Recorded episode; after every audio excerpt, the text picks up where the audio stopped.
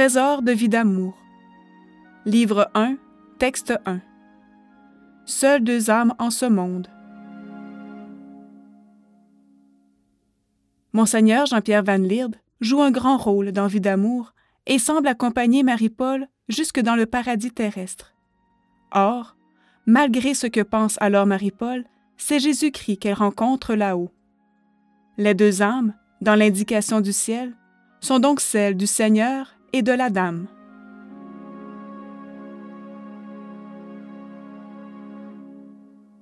Seules deux âmes en ce monde. L'expression choisie pour titre est contenue dans une révélation surprenante que fait un archange à Marie-Paul à la date du 23 janvier 1976, à savoir Vos âmes plaisent à Dieu parce qu'elles ont atteint l'harmonie qu'il avait créée. Seules deux âmes en ce monde ont atteint ce degré. Maintenant, ces deux âmes seront comblées. Vie d'amour, volume 12, page 52.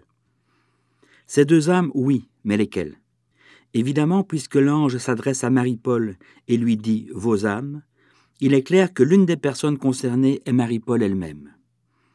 Il ne nous reste donc plus qu'à déterminer qui est l'autre.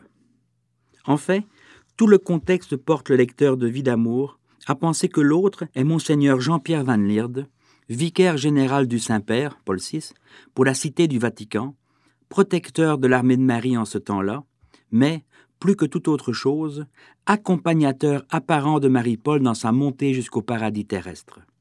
Il joue d'ailleurs à ce titre un grand rôle dans Vie d'amour.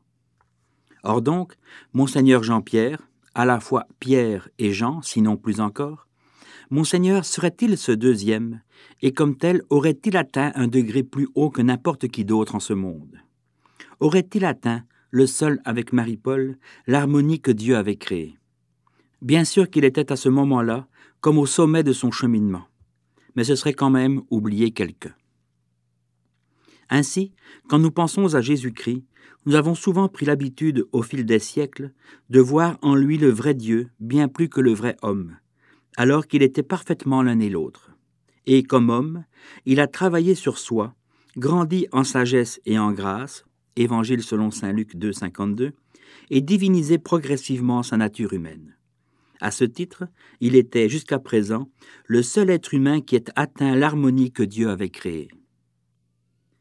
Tel n'était pas le cas de monseigneur Jean-Pierre, et quels que soient ses mérites et qualités par ailleurs. Car quand l'ange fait à Marie-Paul cette révélation portant sur les deux âmes et lui annonce qu'elles seront comblées, il se trouve que c'est juste au moment où Marie-Paul va commencer à trouver difficile et même éprouvante sa relation avec Monseigneur. En fait, dès la page suivante en vie d'amour. Il en résulte que ce personnage a joué un rôle étrange.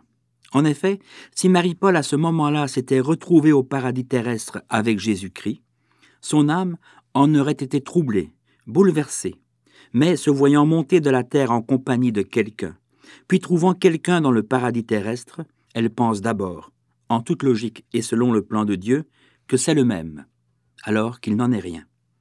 Pourquoi?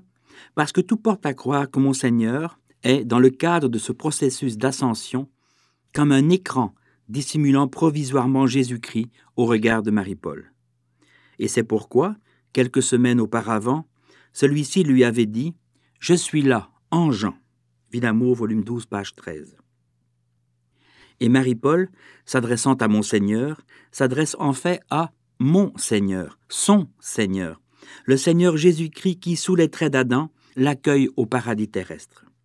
Il y a là l'écho, la conséquence et le développement du mystère fondateur de notre humanité, quelque chose d'inaccessible.